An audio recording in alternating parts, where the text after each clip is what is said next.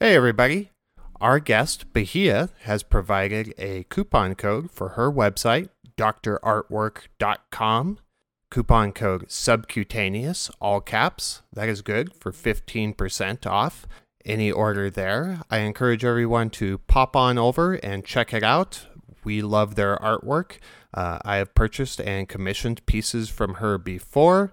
This is uh, non disclosure here. We are not being paid anything for this. This is just a nice little bonus for you guys. So pop on over and check it out. Enjoy.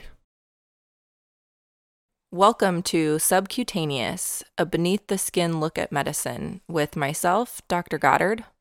And me, David, a failed medical student. Come on, you didn't even try. That makes me a doctor in New Jersey. Oh, okay. Today we have a very special guest joining us from France. This is Bahia Tidjani. Who is a medical student in France and um, is joining us to chat about her experience as a French medical student. Yeah, so this should be uh, quite interesting. I don't know. Uh, first of all, welcome. Hello. Hello, thanks for having me. This is Bahia. So we met, uh, ran into Bahia via her actual business, her online business, which is drartwork.com, where she sells kind of very interesting and cool anatomy artwork in different styles and stuff that's just themed towards, you know, doctors and physicians and all all things medical. And I ran across her website and saw several interesting pieces and I shared them with friends, and uh, I did end up purchasing a few pieces and commissioning something through Lindsay. And kind of through commissioning a piece, we started chatting a bit and asked her very early on if she'd be interested in coming on the podcast and discussing what it's like to be a French medical student. And not only that, but here later on, we'll talk about uh, what it's like to run a business as a medical student and yeah incorporate that art into medicine to kind of let your two passions collide.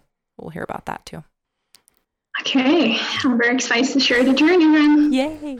So, where we always start is at the very beginning. Can you tell us, um, well, where were you born? Okay, so surprisingly, I was born in Algeria. So it's uh, in the north of Africa. So we're immigrants. And now, like, we're living in Paris, France. It's the place where um, having my uh, medical degree so far. When did you move to Paris? How old were you? Uh, it was after high school, I think uh, around 17 years old, something like that. Okay, so you you're a fairly recent transplant. What was uh, brothers and sisters or? Yeah, so we moved all together. Uh, we're a family of four, and so far, like for them, they're well, they're studying at the university, and for me, it's the same case also. Okay. Well, well, what was it like growing up uh, in Africa? What what kind of what was life like at that stage? Did you have any idea of where you were going to go or be, or what sense of self did you have then? Actually, it was kind of, as I said, surprisingly, like we haven't planned to move on. Um, but uh, at a certain point, we wanted a higher uh, quality of degree. So kind of like moved out. And here we are, like, because we, we, we uh, speak uh, in French, like mm. both countries. So it wasn't like a very transitional phase, kind of like similar, especially that we kind of like have somehow the same culture. Mm. Um, and like even for now, I'm thinking of moving out to the US. I think I'll be forever immigrant. well, your English is very good as well. So when did you learn that? Is that a, as a child? Yeah, I think uh, from movies, movies, movies, and podcasts. Oh, okay. So you kind of taught yourself? Yeah, oh, wow. it's a self-learning process. That's Amazing. Yeah, yeah. No formal education. So you kind of you moved to France in pursuit of education, basically. Yeah. And so you said you had a family of four. Uh, is brother or sister? Only brothers. I'm the only girl. Oh, Spotted okay. one. You're the protected one. uh, Do what do you want to be when you grew up? Do you remember? Did you have an idea? I think I've thought of being a doctor since ever. Like, you know, uh, has been uh, in the childhood phase. We always, for the girls, it's we're becoming doctors, and for the men, it's we're becoming engineers or something like that. Hmm. And then uh, I remember uh, the last year of my high school, I went to the US uh, for an internship program uh, in IT. And that was the first period where I kind of like um, thought, why not going into the technology field? But I ended up being uh, in the medical field at the end. I said like, okay, I love technology as a hobby, so why not having it later on in parallel of what I'm going to do uh, as a medical student instead of having it as a final career. So you grew up and went to school, and then so how'd you get into this program in the United States? Have you kind of always been interested in being in the U.S. or what kind of spurred that trip? Actually, it was a scholarship, so mm. I've just like participated and won the place. So I said, why not? Like I had at first no interest in technology, honestly. I've just been introduced in the US to the technology field and so on, like the programming and how um, kind of like we integrate the medical field with technology. So at that point, did you? So this was your last year of high school that you went to the U.S. for this scholarship? Yeah, last year, like before moving out okay. to France. And then as soon as you moved to France, did you start in into the you know undergrad med school combination? Yeah, so for us in France it's a bit different. Like we don't have bachelor degree and then master degree of medicine like you guys have. We have like uh, an integrated program for six years straight out of high school. Um, so yeah, three years of preclinical and then three years of clinical phase. Um, so I kind of like thought, okay, uh, I'm good in science and I'm quite interested in biology and so on. Like, why not try and see if I get accepted? So I found myself in medical school, and because medical school here is too long, like six years, I feel like that's a long process. Like, it's not as if four years. I mean, I know you guys passed four years of bachelor before, but uh, for us, like it's straight six years of doing only medicine. So we kind of like have some quiet space and some time, free time to discover what we want other than medicine. Yeah. And I remember it was like in, in, during like my second year, I thought of okay, I need something else to make myself busy. So I started discovering any possibilities of um, okay, so I know how to draw. Let's start from there and make a business. Yeah. So, uh, what was applying like? In yeah. is it competitive to get into medical school in France? Is what what's that like? Yeah, it's competitive. Um, it's based on the baccalaureate uh, mark you get. Uh, it's not as I think for you guys, you have the MCAT, and then you need to have a quite great CV and so on. Mm-hmm. For us, it's mainly the final mark of your baccalaureate, and then you get into ranking your preferable your preferable uh, specialties. And for you guys, baccalaureate is high school. Yeah, the yeah. final exam of uh, oh, the high school. Okay, so it's just one exam, and is it the same for everybody in France? Yeah. So you had to yes. take the French baccalaureate when you were in high school in Africa?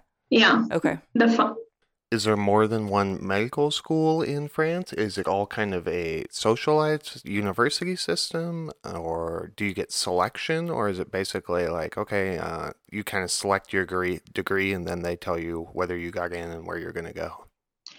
Um, for France, uh, for, for me, it was quite different because I uh, came uh, with uh, a baccalaureate uh, from Algeria, but for others, they go straight from the baccalaureate, like the French baccalaureate, and they get into the medical university. But for me, I had to pass another extra test so that they know that uh, it's a recognizable degree and I'm ready to get into the French system. Mm-hmm. Like I had to take a French uh, exam, like the language exam and so on. Mm-hmm. Um, but even for them, uh, it's all about your final degree, and then you rank uh, the medical school you, not the medical school, but the specialty that you want to get into. And uh, for them, it's like here in France, the medical school uh, kind of like so in the social system, but we pay like very very small fees uh, mm-hmm. monthly or every semester, so every six months we pay. Um, but it's it's not as quite expensive as in the US, I imagine. Yeah. Um, and so, did you know that you wanted to go to medical school in France, or did you apply for any of the systems elsewhere in Europe? Uh, so for me, I had to from from the get go. I I was thinking, okay, let's go for medicine. Some some other people would consider a lot of uh, specialties just in case that would get accepted. But for me, like I prefer having one end goal at the end instead of like having multiple things and juggling a lot of balls. It's better to be narrowed and focused. Mm-hmm. So one thing we talk about with a lot of people is, you know, what they enter thinking they're going to do when they enter, you know, me- their medical education or, you know, medical school is not what they end up doing. It sounds like you guys have to select at the very beginning what you're going to end up doing. Yeah. And is there any opportunity to change that, uh, you know, based on the experience you have in the field, or are you kind of stuck on the path you're stuck on? Yeah, that's a major drawback, I guess, uh, because uh, as you said, like at 18 years old, what do you know about life? like, do you think you would pass the whole like you will spend the whole rest of your life doing medicine? Like once you're in it's kind of quite hard to get back. But for us like it's quite flexible. We have like starting from the third year we start having uh, some kind of like community degrees. So you uh, once you finish the first three years you have a bachelor degree so that you can finish and maybe someone else is interested in going for research and get a master degree out of that and then mm-hmm. he thinks like okay i'm not going to go for a medical degree and be a doctor and carry on with the specialty i would just think about uh, maybe uh, being uh, a teacher or professor at a university or working on a lab projects or something like that so kind of like we have flexible uh, checkpoints mm-hmm. Uh, within uh, the whole degree for anyone to maybe reconsider at the end of the time. Yeah, so you're not choosing what type of doctor you want to be when you go into school. You're just choosing to be a doctor versus yeah. a teacher or an engineer yeah. or something like that. Okay. Yeah. Okay, so then once you you do have the ability to kind of switch at several checkpoints, but so you choose at this point you choose to become a doctor. You're going to go to school for 6 years and then you are right at the end of your 6 years, correct? Or... Yeah, no, I'm currently, I just finished uh, the fourth year, so I'm moving to the fifth oh, year. Oh, okay. And then after this, what happens when you when you graduate? You're going to select a specialty and then go on to study that. Yeah, we have like a national exam. So for you guys, we have like USMLEs, and it's not as if like the one who has the highest points will get the best specialty. But for us, it's the thing. Uh, we have a national exam. Everyone is gonna pass, and based on that, uh, like based on the final score you get in the exam, there is going to be a national ranking system, and those who have the first uh, spots in the ranking list will get the specialties that they want. Mm-hmm. So maybe like the first one is looking maybe for psychiatry, then he gets to choose whatever he wants. Yeah let's go back a little bit too and talk about just what those six years of undergrad undergrad slash med school like you your medical program looks like how are those years kind of set up because you know in in united states you have your four years of undergrad and then med school is pretty traditionally set up as two years of clinicals or of um coursework and two years of clinicals where you're in the hospital kind of separ- separated like that. It sounds like yours is a little bit more all of our the traditional eight years are kind of segregate or um, combined into your six years where you're doing a little bit of hospital and a little bit of coursework. Is that correct? And can you tell us just yeah. a little bit more about so, how those years uh, Yeah, the first year is a common pathway uh, for a lot of specialties. So even like uh, those who want to be dentists and so on. So it's a common, hmm. we have a common uh, curriculum in the first year biochemistry, uh, and chemistry, and so on, like those main uh, modules. and then the second year, we start uh, getting introduced to uh, anatomy, physiology, uh, mainly uh, the normal aspects of the human body, not the pathology side. So the normal physiology, mm-hmm.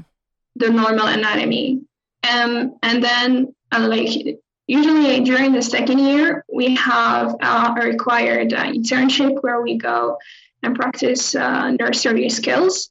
And then uh, the third year, this is the first year where we start learning how to do a clinical exam. Like for, for you guys, I think it's called the OSCEs. Mm-hmm.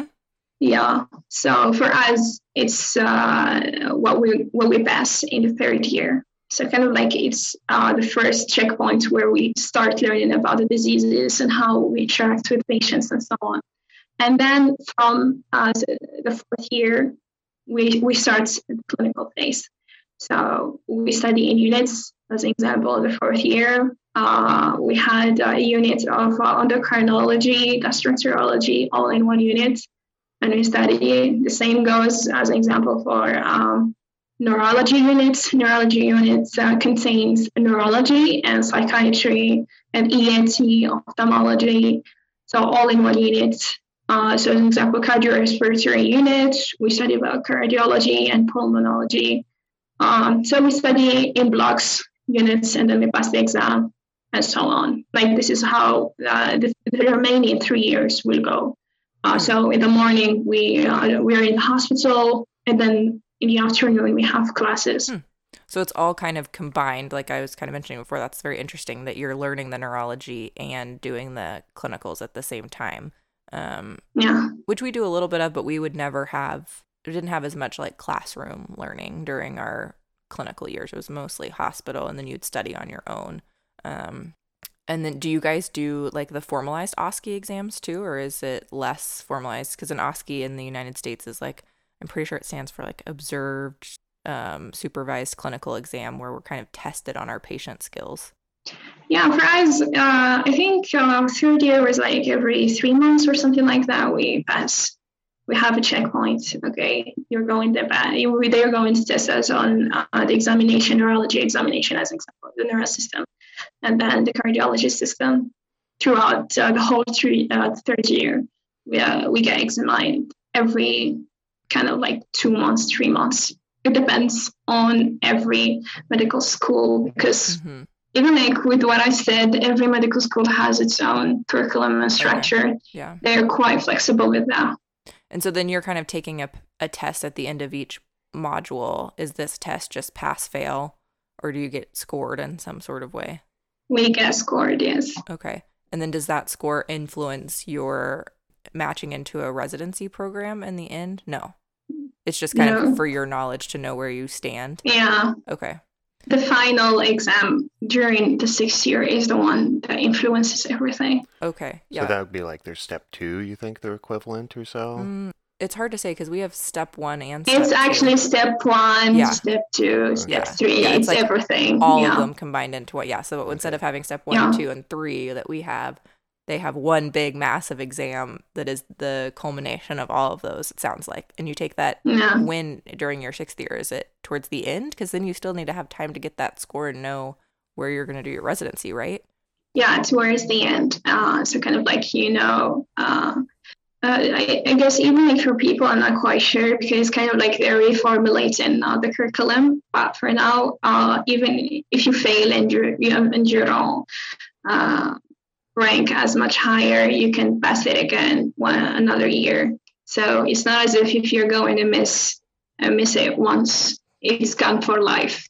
No, um, you still have many chances as you want. Like for now, I'm not sure if they're going to change that and set some limits for candidates. Mm. So it sounds like this test is very uh, one probably stressful, but also very competitive in that you know this test score is going to have a huge dictation on what residencies and specialties you can get into. Where I feel like kind of in the U.S. it's more of you if you have okay test scores, you can make up for it by networking during your, mm-hmm. you know, mm-hmm. while you're in med school and you know being you know it, it can be as much who you know versus Right. your scores and everything like that so you can have a lot of influence out of that if you're not a super studious Mm-hmm. person but it sounds like you guys have to really kill this test if you want to get into the hardest uh, specialties is that the case Well, and for them too, you can correct me if I'm wrong. It's not even hardest specialties, but it's also location. So you're choosing both of those things at the same time based on your score. Yeah. Is that right?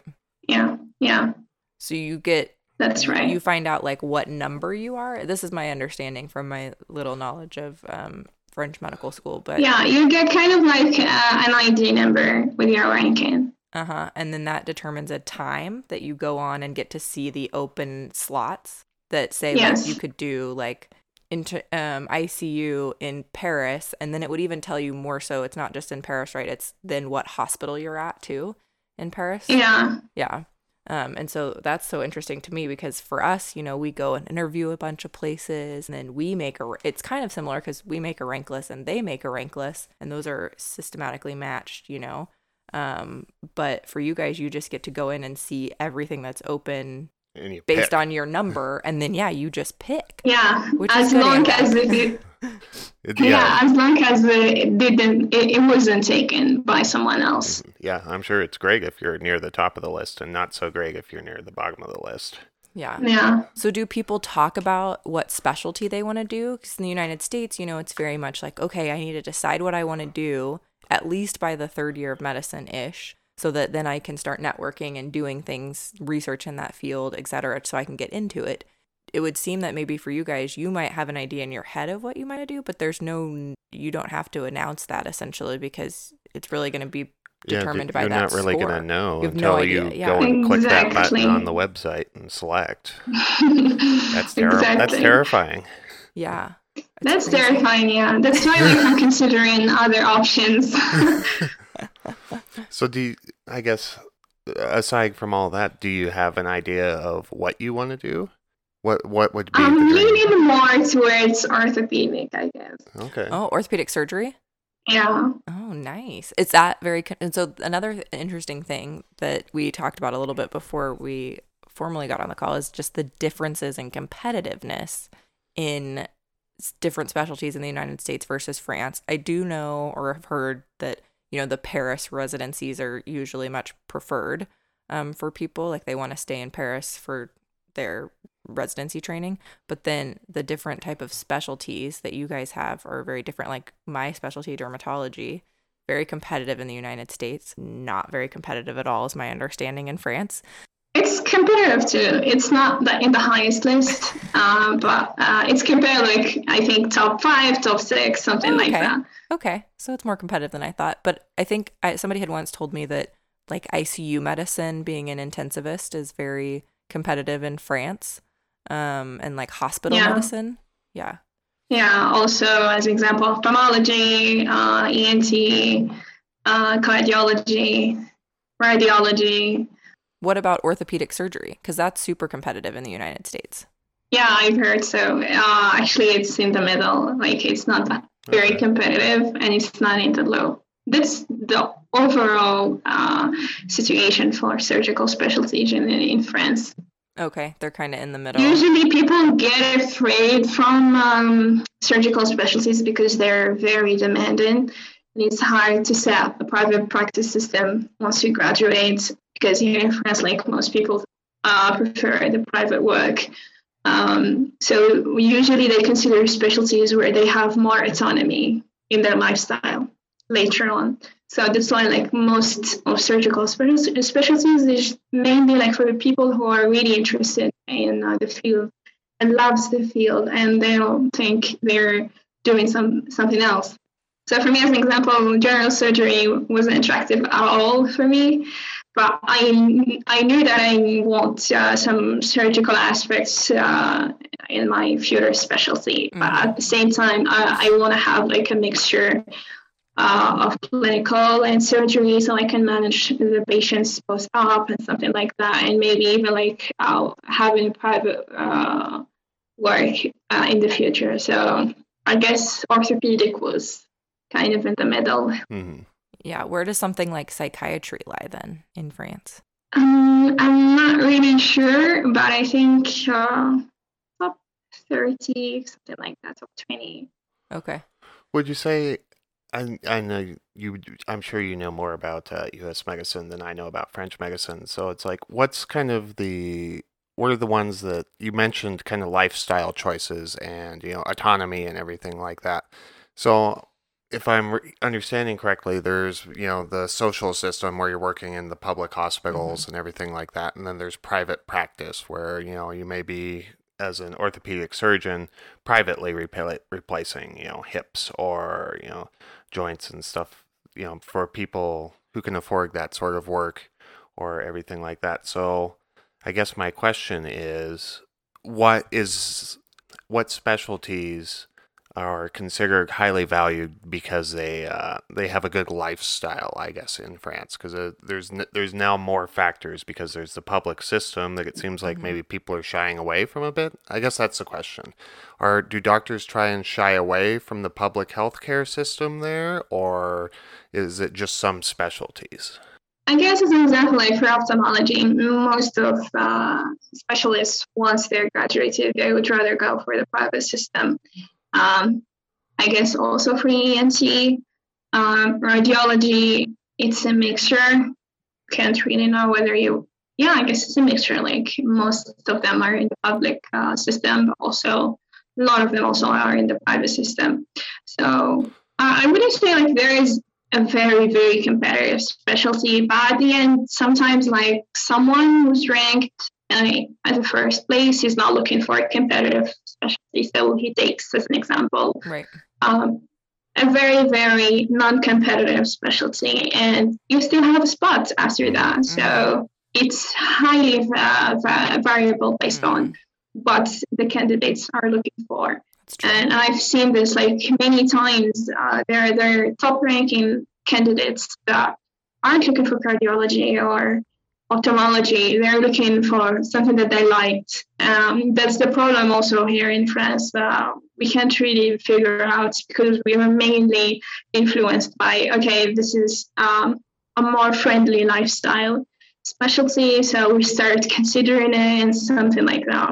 So hmm it's quite variable. There isn't uh, at the end, uh, okay, this most competitive specialty is A or B. Uh, it's very, it's highly variable. It's just like there is a culture. We have some specialties where most candidates lean towards. Is there a big difference once people get out into their specialties in pay difference, or is it all very similar? Is that kind of a deciding factor for people how much they might get paid? It sounds like no, that they are more equal than they are in the United States. Kind of, yeah. Uh, so there is like a plateau, I guess, of, uh, as an example, I think uh, 300,000 euros. This is a plateau, I guess. Uh, it's highly variable So, Like some people working in the private system, can't really track how much they are getting paid. But in general, um, most of them are paid almost the same because it's a public uh, system.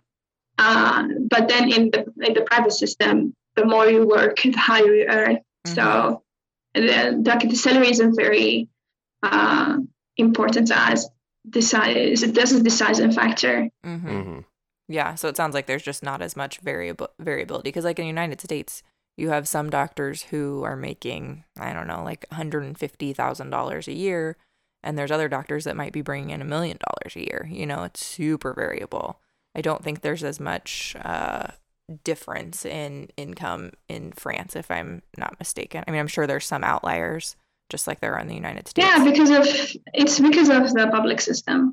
right. hmm Like if Yeah. if everything was private, or as in your case, I think it's not private and it's not, uh, and it's not public. I think it's a mixture between Yeah. both. Or you guys, the public is a private, something Yes, like yeah. that. it's very confusing. I don't even understand it. Um, but by private, do you mean are those patients in France essentially cash pay patients? They're not using any, any sort of insurance; they're just paying cash. Is that Yeah. correct? Okay. Yeah. Yeah.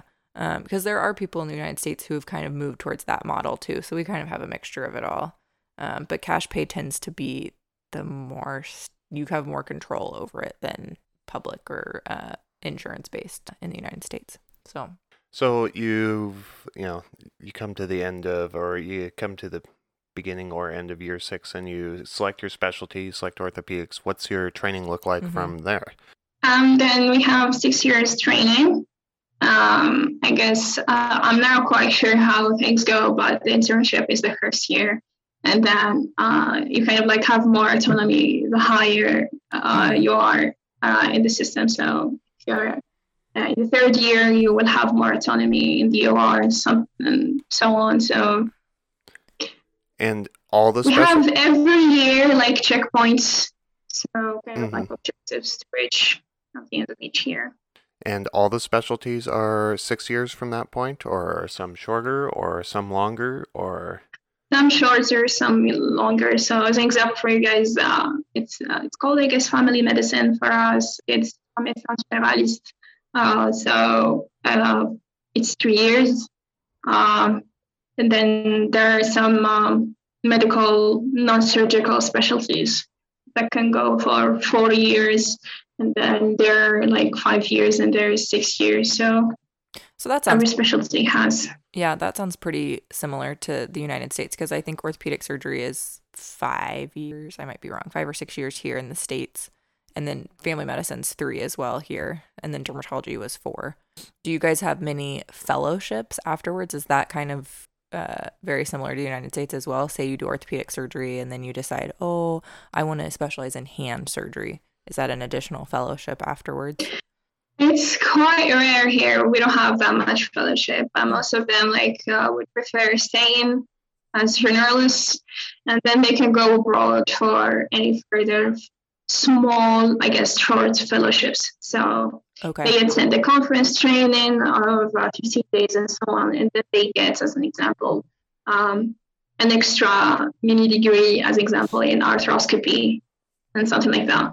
So Okay. I'm I'm seeing less people going for fellowships. It's not quite. Uh, So that that's another big difference in the US. the US, yeah, because Yeah. a lot of people specialize here, um, and maybe spend a lot longer in training than because we have you know two extra years on med school, undergrad combo, and then a lot of people will take extra time after their residency to do a fellowship, and our fellowships are more at least a year, sometimes up to three or four years, so much longer than a few days or a week course. So I kind of feel like um, the U.S. system is has more uh, flexibility when it comes like you becoming highly qualified specialists. Mm. For us, we're mainly generalists, yeah, so we we get to do a lot of uh, operations Mm, as an example, for orthopedic surgeon, they take care of most of the cases. It's not as if there is okay, there is X doctor specializing very, very, very heavily, as an example, on hip joints and so on. They just have like extra degrees or specialists, like mini degrees where they can add them uh, to their titles. Yeah, I think in the U.S. it's the U.S. encourages that in the sense that the more specialized you get, the more lucrative your career can become. So if you can become, you know, the knee guy in town, then you know you can you develop a more lucrative career and really Yeah. get to specialize. And so I think it's kind of financially encouraged in Yeah. the U.S. to you know because even like your fellowships, okay, you're a dermatologist, you've got a Mhm. certain life and everything like that, but by going and investing an extra year of your life into a fellowship, all of a sudden your career becomes dramatically more lucrative. Sure. And but that's not always the case. I would say that's probably the case about 70% of the time in the US. And and the the issue we get into is there's a lot of subspecial fellowship training that you take an extra year of making less money to do a additional year of training to make less money for the rest of your life. But people do it because they're doing something that they love and they enjoy, you know, they're choosing it because of that. But you do find that those specialties are maybe there's less people that are subspecialized in those because it, it is like more of a sacrifice to take that. So one of those examples would be pediatric dermatology. You become a dermatologist, you do an extra year to become a dermatologist that's specialized in kids. Those, you know, um, specialties pay less than a general dermatologist. So you took a year hit on your income to do something that pays less overall. But, you know, people that love kids and love that side of dermatology, but there's less people. I think there are people who would be interested in doing it and love kids, but they're not willing to take that additional sacrifice of a year of their life and training and kind of getting ahead of the student loans, which also brings an, an interesting point of talking about financing medicine for you guys. How does that look? We kind of b- briefly touched on it earlier, but is it mostly subsidized and paid for by the government, or um, it sounds like you're paying a little bit? Yeah, we just pay like small fees, and it highly depends on the university that you've selected. But the fees are very neglected. It isn't that expensive as you guys, so that's why like more people uh, get the, the kind of like flexibility and freedom mm-hmm. to choose what they want, despite of how much it would cost to mm-hmm. them. Yeah. So do you end up having to take out loans in order to attend school in France, or do most people are most people supported by their uh, families? Yeah, most of them are supported by their families. It's not as if you really require a loan. Uh, I guess it's quite rare. Yeah. Well, that's awesome. That's a good perk. yeah. Because I would say it's the opposite in the United States. It's the rarity to have somebody who has the ability to be supported by their family and get through training without any sort of loans out. So, in exchange for that, or I guess, is it expected that you will stay and work in France for a certain period of time after you graduate, or are you guys kind of free to move about as you wish, and that's just the way it works? We're actually we start getting paid from the fourth year. Oh. Um, very, very, very small monthly uh, salary, like oh. in uh, return of you working each morning in the hospital. Wow. So like two like hand, two, yeah. two hand, not really no, not the, not as much uh, high salary. So I guess yeah, it's like 150 euros per month. Uh, okay. 300 200 okay. like very small fees but you're not paying any sort you're not paying the school anymore as you are no. in the first four four years or first three years yeah okay yeah that's interesting and then as a resident residents there get paid more like uh you know yeah. what's their salaries you're as if like a worker okay i guess there isn't such different there isn't such a big difference between both countries when it comes to residency okay. salary yeah i guess you guys are getting paid higher um, as an attendee because yeah. it's a private system mm-hmm. uh, but but anyways like even as i said uh, we can't really know how much people are getting uh, as salaries in the private system because you can't really control how much they can earn right. so yeah. we don't know exactly how much they can get what about housing and stuff like that the you know the expenses you kind of expect from going to a college is that taken care of by the universities as well or somehow some uh, students get a scholarship but uh, it's mainly, uh, I guess, people paying for it okay. or living uh, with their family mm-hmm. Or living in the dorms. Okay, so there's like a dorm system, or do most people live with their families? I guess I was under the impression that a lot of people kind of stayed with their families in yeah. undergrad and or like in this schooling period of time. Yeah. Yeah. Uh, jumping back. Okay, so you've selected, uh, you know, you click the button, you've selected orthopedics as your specialty.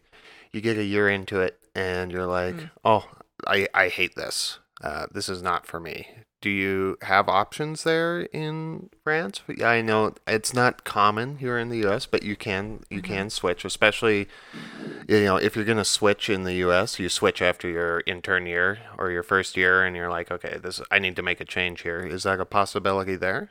I'm sure there is a possibility, but honestly, I'm not quite sure how.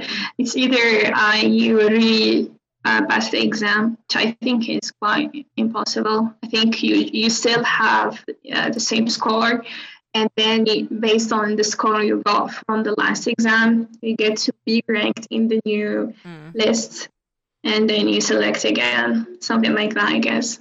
But most of people, because like we study for six years, mm-hmm. it's very rare that uh, we switch specialties. Like from the get go, so, as an example, in my fourth year, I have long period to encounter orthopedic. I know exactly whether I like it or not. Mm. Yeah, you guys have more time in the hospital.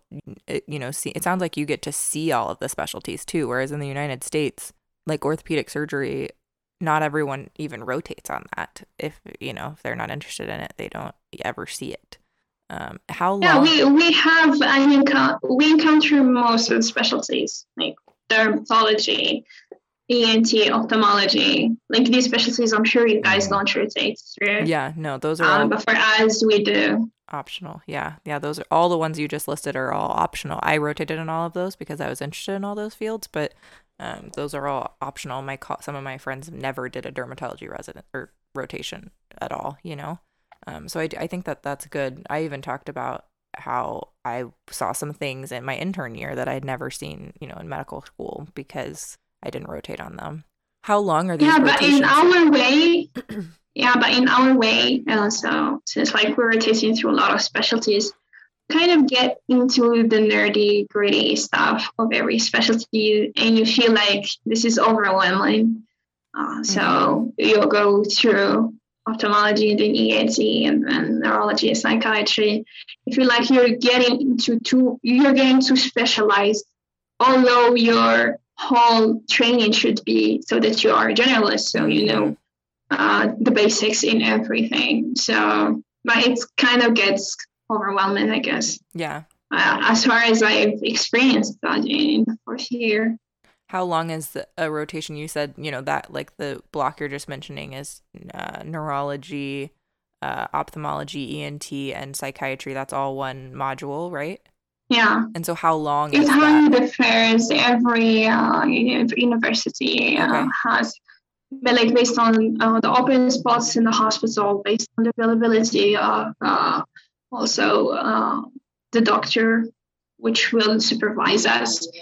But uh, I guess like maximum duration of each block uh, should be like uh, three months max, Okay. Yeah. So, three two months max. Yeah.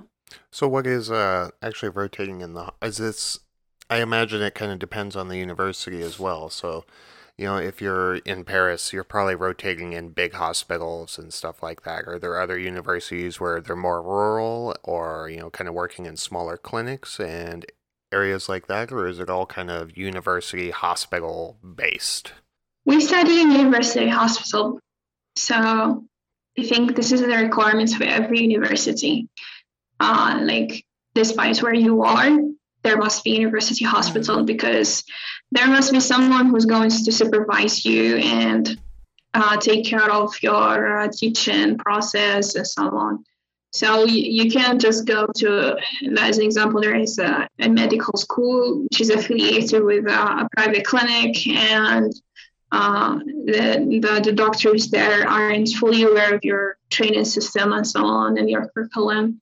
So there must be, uh, for us, we call it les maîtres assistants, uh, les, les professeurs. So they have certain degrees uh, per per year. So the more advanced uh, the teacher is, the better quality you will get.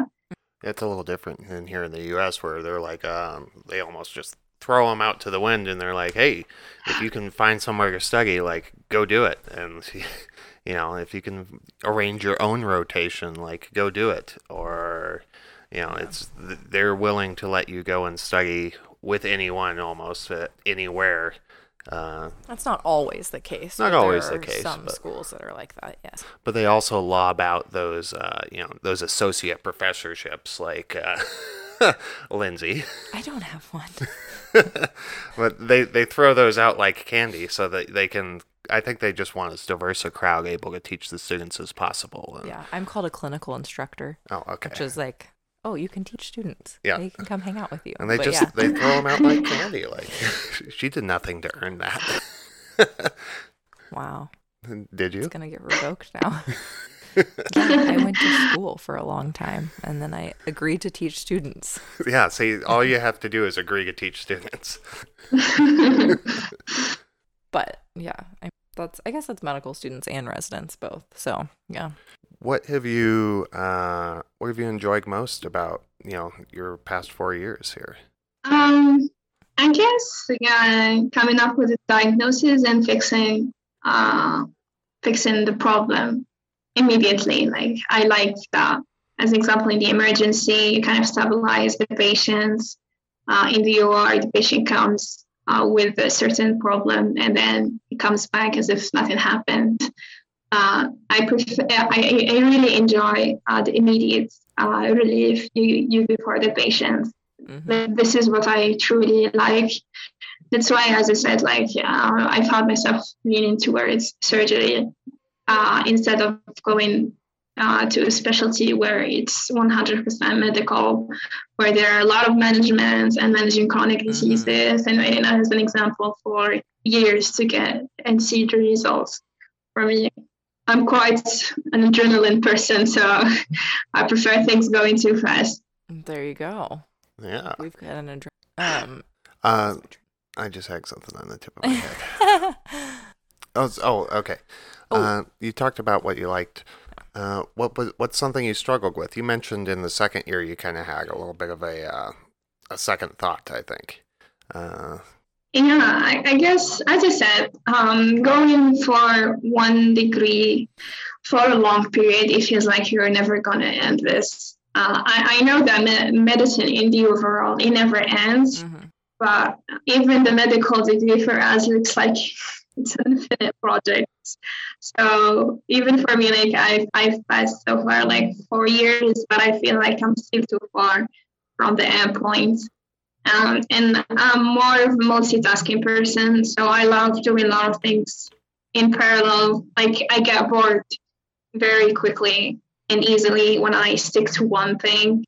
Uh, so I, I, really prefer diversifying my day. So I, I used to do swimming, and then I finished. And once like I, I kind of like didn't find the time because I was more into competitive swimming, going and practicing like four times a week, five times a week was quite demanding for the degree that I chose. So I ended up going only for the gym, so to maintain uh, my physique. Um, and then like I discovered, okay, uh, let's uh, see if there is anything that I can do in my spare time. So I started uh, drawing uh, because like we were required to draw for anatomy. So it was like as if I was previously an artist. Uh, it's just like because our teacher uh, required us to draw some anatomy figures uh, during uh, l'été donc les travaux pratiques, so practical uh, workshops where we do uh, in each module. So kind of like started discovering uh, okay, so I I joined a lot of organizations, and I felt like I'm more leaning towards the management side, uh, managing and doing things. As I said in parallel, so kind of like from the second year, because I felt like things are becoming too boring and I'm losing it. Just doing like medicine wasn't for me, so I started uh, navigating through the journey and seeing what are the things that can go well with my personality. And then it made me feeling overwhelmed, honestly. Like uh, getting bored and doing nothing is a problem, and doing everything mm-hmm. with medical school is a problem. So you never get to the the point of having everything figured out. No, I don't think anybody does. I don't even think you get to that point in your career, like when you're out. Yeah how much time do you feel like you have to do extracurricular things outside of medicine? What are your kind of hours like? And I'm sure studying is part of that too, that is variable based on the person. But I guess it's a priority game. Um, so every two weeks, I see, okay, how much am I far from the exam? Mm-hmm. And the closer I get, the less I do. This is how I do. Like okay. I, I don't have like a very strict schedule saying, okay, um, I'm going to do this today and doing this tomorrow. I just plan two days ahead max and see whether I finished uh, my to-do list or not, uh, seeing whether there are any um, tasks by the university or night mm-hmm. shifts, and I see how can I fit this to the schedule. So it's just like, okay, we go and see how can I figure out things while, while doing medicine. So usually I work uh, during the weekend um, or uh, sometimes like when uh, I'm ahead of my revision timeline. So I have some quiet time. Uh, so post 5 p.m. I start doing the work. And of course, like the meetings always uh, have uh, fixed spots whatever and whatever it happened unless like as far as as an example the call was rescheduled many times, but um, I try to avoid this most of the time, but it just gets out of hand mm. sometimes. So your hospital hours are like 7 a.m. to 5, and is that Monday through Friday, or is it pretty variable based on rotation? How does that look in France versus US? It's different, but for my university at least, uh, we start from 8 to 12. From 8 to 12, and then we go to classes uh, for the night shifts. Uh, sometimes it's 24 hours, sometimes it's 12 hours. Uh, so it's quite variable. And some uh, shifts, uh, not shifts, some uh, morning duties are optional, some uh, ha- are obligated. So you're required to go to the hospital in the morning, and sometimes we're not required, it's voluntary. So that's why like we have uh, the the post evening for us mm-hmm. most of the time. And does this change as you get closer to year six? Do you guys spend more and more time in the hospital, or is it always kind of you know a part day in the hospital and then a part a day of class? I like uh, the fourth, fifth, sixth year is always have uh, the, the, same schedule. Except as an example, some blocks, as an example, I guess in the sixth year we go uh, for emergency so it's going to be more than um, emergency medicine. And then we have a block for therapeutic. So uh, therapeutic means uh, therapy. So how you you do your prescription, how you prescribe medication. So this wouldn't be this wouldn't really require uh, us to go to the hospital that much. It's going to be mainly courses and learning from the doctors things is are contraindicated, things that you should be careful of, and so on. Well, I think uh, this kind of transitions us into your business. Unless yeah. there, can we think of anything else I think that, ask about no, it? Yeah. I think that was a, a good. You have such a good knowledge of uh, the United States system as well probably because of your interest in yeah because i'm working with uh, us doctors like as an example one of our team artists uh, he's a neurologist resident, I guess, in Florida. So, Ooh, okay. And we so, have another one. Yeah. yeah. okay, so we'll we'll swing into this now. Uh, so we'll start with once again. We're just gonna start right over. So you did you draw as a child? You kind of mentioned, you know, you you were a bit of an artist, I think. Or did you pick this up in med school? I picked up this uh, from med school, honestly. Uh, as I said, uh, I'm not really an artistic person. I'm an adrenaline person, so I love adventures and going for the rush. Um, but from med school, I figured out that I can draw, so I started drawing for my teacher. And then, like, he asked me to do uh, some drawings for his upcoming textbook. And from that point, I remember it, uh, in the summer, uh, I started practicing more. So I was like, okay, um, uh, I can draw these things, but let's make it different.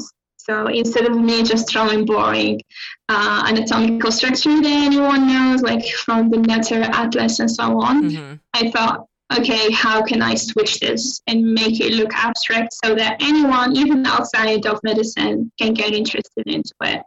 Uh, so I started the A/B testing that and uh, from there, um, I started uh, kind of testing some uh, abstract art pieces and sending them to uh, my family, my friends, looking for feedback. And from that point, okay, no one is doing such things, so mm-hmm.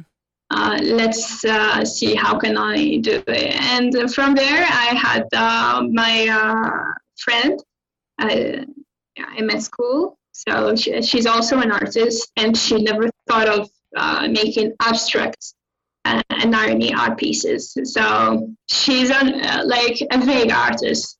So she draws uh, surreal art. She's more into the surreal arts. Uh, so she helped me. We were, we started as two two people uh, looking for how we can turn anatomy art pieces into abstract, mm-hmm. modern, contemporary artwork and uh, from there we started developing our own styles for me it was uh, oil painting and uh, line art Uh, and for her, she started with minimalistic design since uh, that was Okay. the, the most trend. And we started with us two.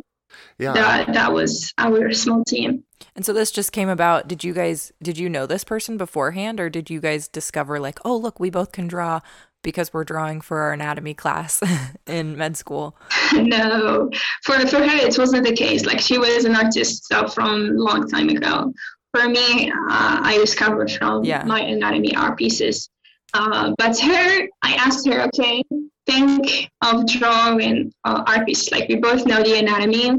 You ha- and, I, and for me, like I really admired her artwork. So uh, I was uh, so excited to, for her to join me and believe in my uh, mission. So from there, we kind of figured out design art style for us.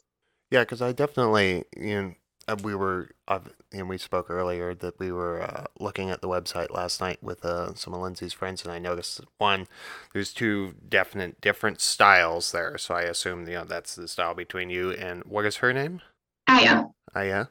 And then also, but that the, there was quite a bit of new artwork on there as well. Uh, it seems like you guys have been quite busy adding artists and artwork, but it's a very interesting idea that this is not just a, uh, it's not just you, but it's kind of a collaboration Mhm. of physician artists. And it sounds like you're even working with some physicians here in the U.S. who are gonna, okay, How did you Yeah, even get currently, uh, currently have we're only two, so all the art Mhm. pieces and uh, the websites are made by us two. Uh, but as I said, like we we have now a team of five other artists uh, that are joining. We have we have even from the UK, the US, uh, from Germany. Uh, so it's quite uh, diversified, and we're thinking of introducing them as a, a collabor- collaborative uh, artists uh, for only canvas collection. So for now, me and her, we're working on prints, but we wanted something more fancy, Yeah. uh, something that can be used in the clinics, like and uh, like kind of uh, make up uh, a whole uh, space from the wall. So we started, we thought of uh, the canvas. So now we're going to have a lot of new collections with every artist ha- having his own style. So as an example, the one uh, in, uh, from the UK, she's an artist. Uh, she's an OBGYN resident in the UK and she's drawing the Renaissance art design, Nouveau Art, it's called. So I'm not sure, like, if you know this, but uh, if you've ever gone to uh, Christian uh, churches, you'll Mhm. find like a lot of um, Hmm. antique uh, small designs of uh, flowers and women. So we're going to turn organs into characters for her. So the heart will be a woman with specific, uh, as an example, color of hair, color uh, of the dress. These will change. Nice. And so this will all these these five additional artists will all be just canvas art. Um so like Yeah, one piece so that they're sending. Nice. Okay. Not one piece, but a collection. So a collection of many canvas pieces. Okay. Interesting. At what point, so you got together with your partner, and at what point does this become like, okay, Mhm. we're gonna turn this into a business. We're gonna, you know, try and try and make something serious out of this. It was me actually. Like for her, she has been an artist for a long time, but she just did this for fun, I guess, for her. But for me, I was like, okay, I searched because for for my case, I started seeing what other artists are doing. Then I found like only artists doing a very basic uh, anatomy artwork that can be expected from any atlas book.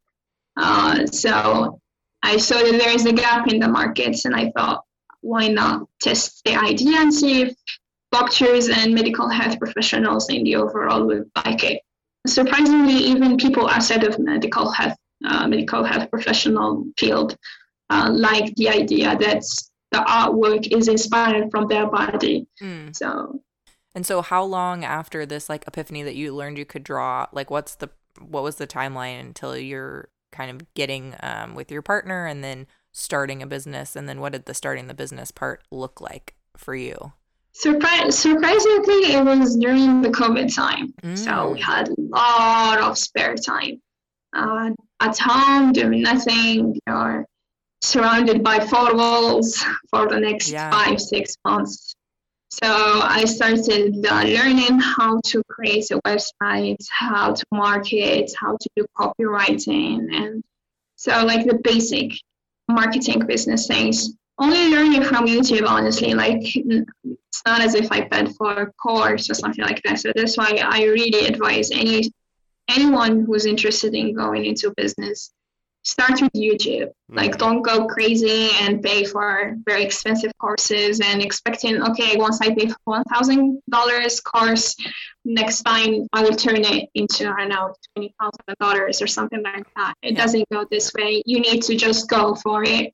Because for like for me, I'm a doer. As I said, like I'm a journal person, a person. So I didn't uh, think of okay, what if it fails or something like that. I was going all for the journey. So let's test this. So we started with five uh, to ten art pieces.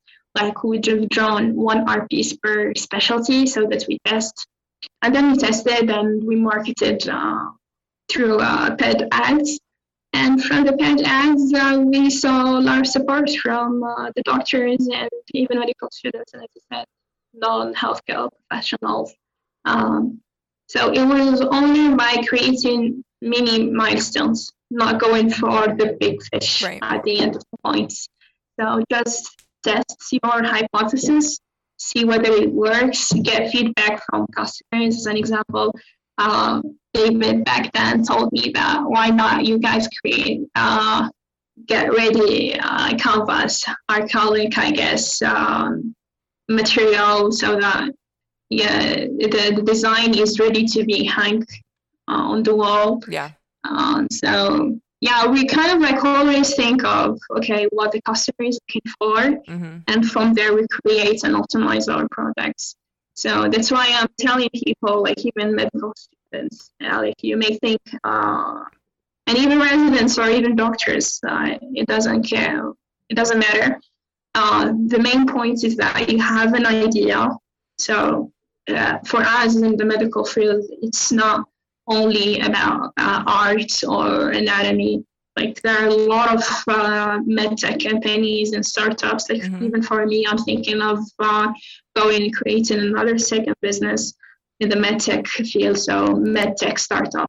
But uh, the main, yeah, but the main point is that you need to think about your idea. Okay, what are the next mini milestones I need to set up and see my minimal viable product if it if the customers want it because your idea will always be the best for you.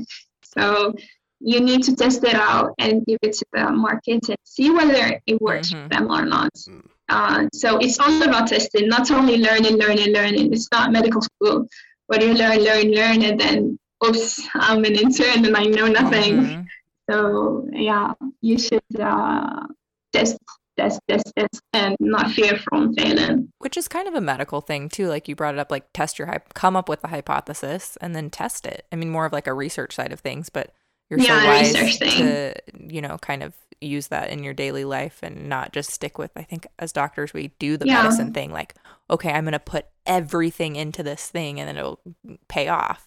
Like you were saying, just use YouTube, use your resources, and kind of take it step by step instead of diving in head first, as doctors tend to do. I think. Yeah, I got my Yeah, just ready with the you. clinical, just with clinical research, like you study with reviewing the literature, getting your hypothesis, and then uh, creating your protocol study. So the same thing goes for business. Yeah. That's why uh, the I guess the entrepreneurial field needs more medical health professionals, and especially like uh, investors that are looking for medtech companies. Like Mhm. I've read uh, an article a long time ago uh, saying that there is a huge market gap in the medtech field, and uh, it's like medical health professionals are very busy with their lifestyle that they don't go too much with that Mhm. and it's not, it's uh, it's completely the opposite. So, as an example, a doctor or a resident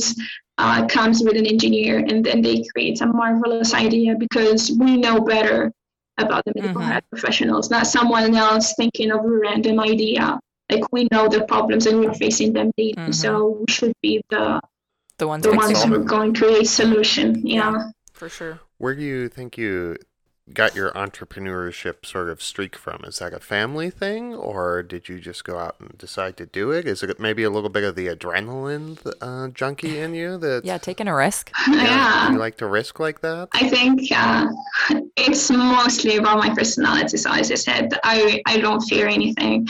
As I said, like at any at any point.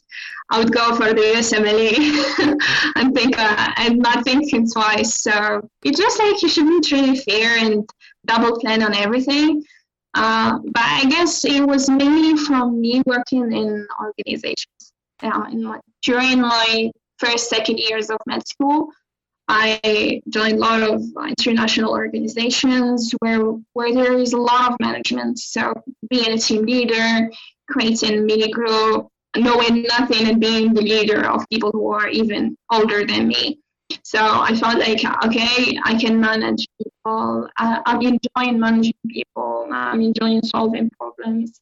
Uh, so kind of like I liked, and then I kind of um, implemented all what I've learned throughout my business journey. So for people out there, just go for organizations, volunteer, learn how to manage uh, so that you get to learn new skills.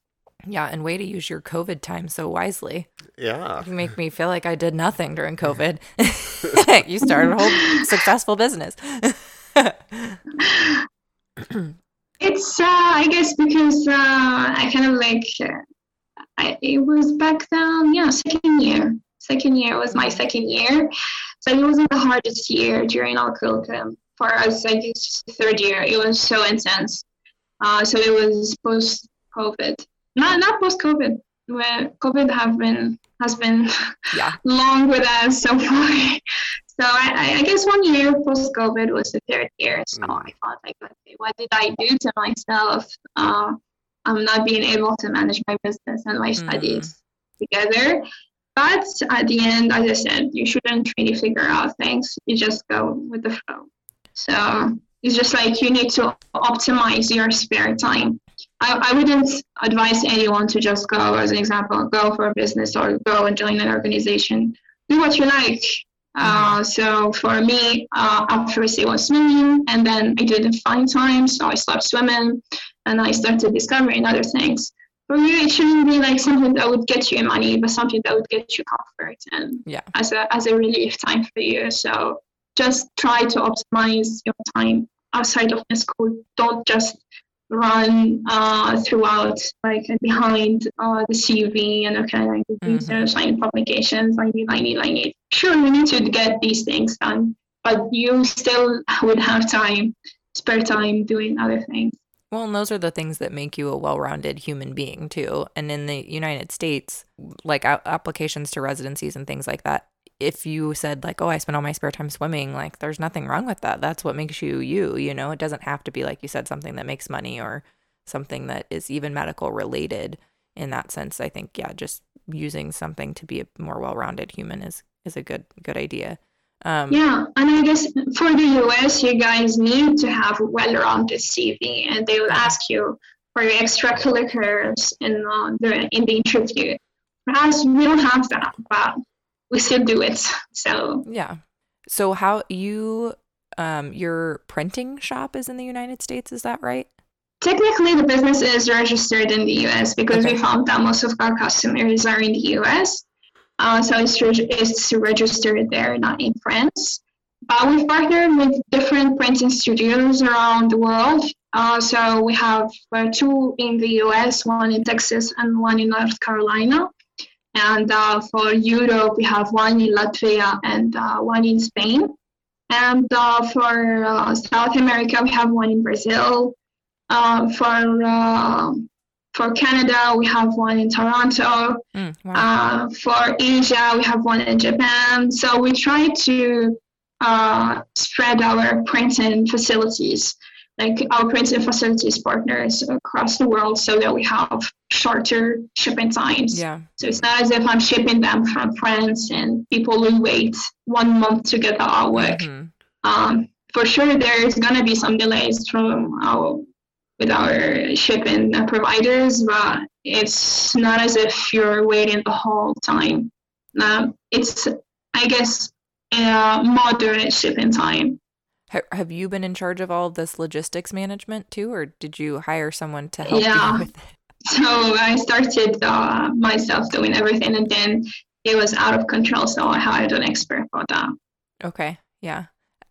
How has the business kind of evolved in that sense of like hiring help? You know, it started out as just you two, and then you kind of learned all the business stuff. But I'm sure at this point you've hired some people to help you. It sounds like how how has that evolved over time?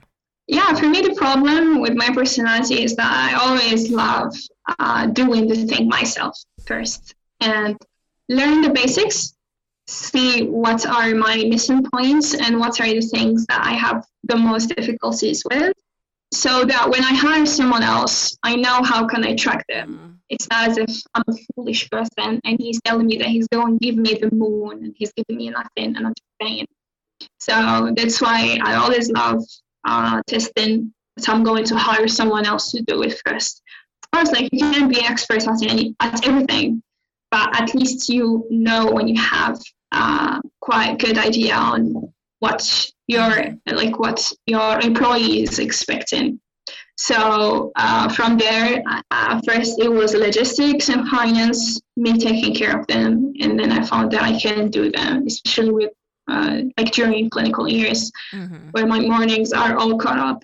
Um, so I hired someone to do that, and for marketing it was the same case. It was just me reaching out uh, to influencers uh, uh, on Instagram and on YouTube, and that now it's not the case. Like we have uh, an agency running uh, the ads for us and so on.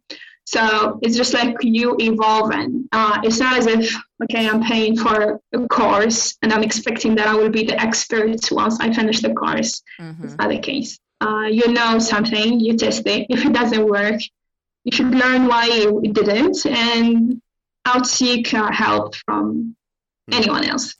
Yeah, and it's just a managing of your resources, right? There's mm-hmm. only so many hours in your day and so much energy you can dedicate to it. So it's like, okay, at this point, I need, I need, I can't learn, I can't be the expert marketer. I need to find somebody who can be my expert marketer and somebody I can trust to manage this side of things for me. And you know, I need these print shops to take. I can't ship these artworks all over the world in my spare time. I need print shops who are going to print these and ship them out.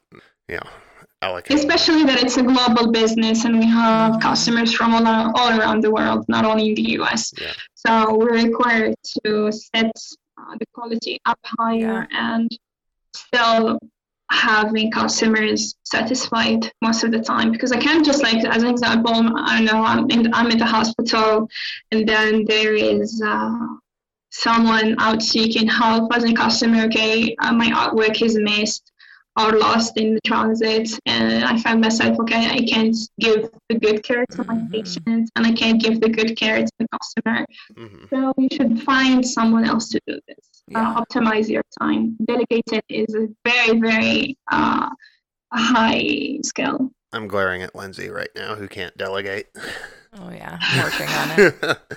uh, so did it's this? hard because you, you always think you're the best uh, Yeah. and you can't trust someone else.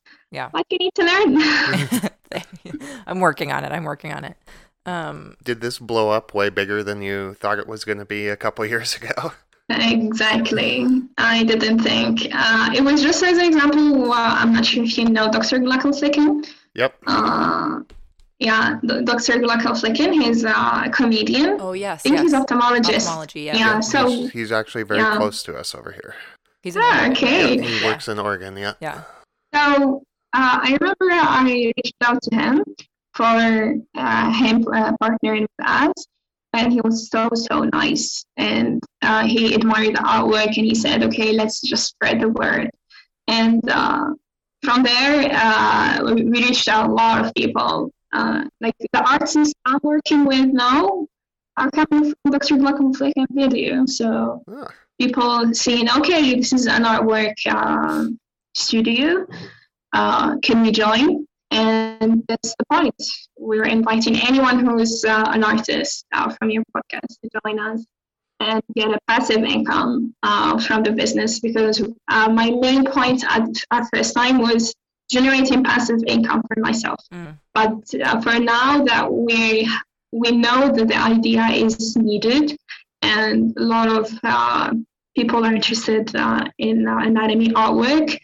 So now why not uh, spreading it of that anyone who loves drawing anatomy art pieces, or even if uh, someone was nice, so not knowing he's a good artist and then he figured out and drawing, like we don't have uh, high requirements. If we like the art piece, you're in. Uh, not a big deal.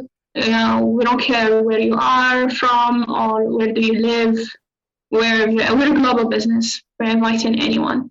How much time do you get to draw still? Like, do you get a lot of joy out of drawing and painting?